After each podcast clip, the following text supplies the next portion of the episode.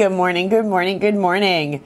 My name is Coach Molly and welcome to my channel. If you're new here, thank you so much for checking out this video. I really hope you get some value out of it. I also hope you subscribe, hit that bell icon, and take a chance on pushing yourself forward. At Three Pints Leadership, we strive for balance in all aspects of our life. We know that each of us has a gift a light to shine on the world. And maybe you haven't uncovered your gift, or maybe you're standing in the way of shining your light on the world. But regardless, if you want to make this world a bit better, this is the place for you. Hey, hey, hey, welcome back to another Wellness Wednesday. Lately, I've been feeling pretty nostalgic for the fun of my childhood. From early 90s cartoons to moon shoes, and most importantly, Dungeons and Dragons. I've been working with a group of students who are learning through this game. From storytelling to geography, from critical thinking to leadership and group decision making. Dungeons and Dragons, D&D, the classic tabletop roleplay game is the tool that they use to learn it all. I started playing in the 90s with some older friends of mine, and it was really fun to be the youngest and usually the only girl in real life, but I was able to play a strong army commander on a mission to protect her kingdom. When I was a teen, one of my first jobs was as a camp counselor for a Dungeons and Dragons summer camp. And we would sit inside all day imagining up these amazing worlds. And then we'd go outside for lunch because we, we had to have mandatory outdoor time.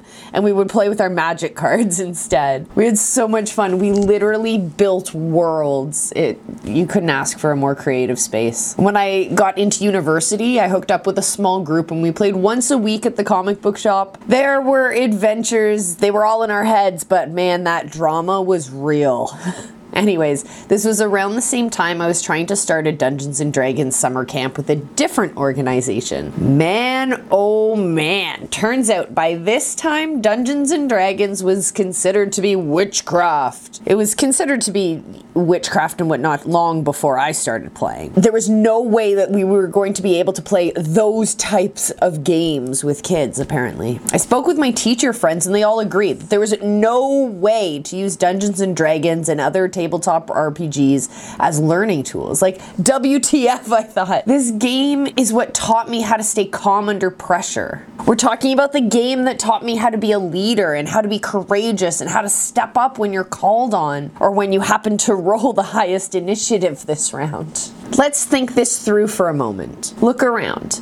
What's one of the top health concerns we face in the digital age? Addictions to smartphones, addictions to video games, higher and higher and higher rates of isolation and social anxiety. We're losing our ability to communicate face to face. We're becoming too comfortable hiding behind these screens. Would you rather keep going down that path? Or would you rather your kids be laughing around a table? safe at someone's house, strategizing how to end the battle between rival armies, and also to convince an orc cleric to sell them a map. That's a simple question to me. Bring back D&D. I'll leave you with that, my friends. I have to go because it's game night.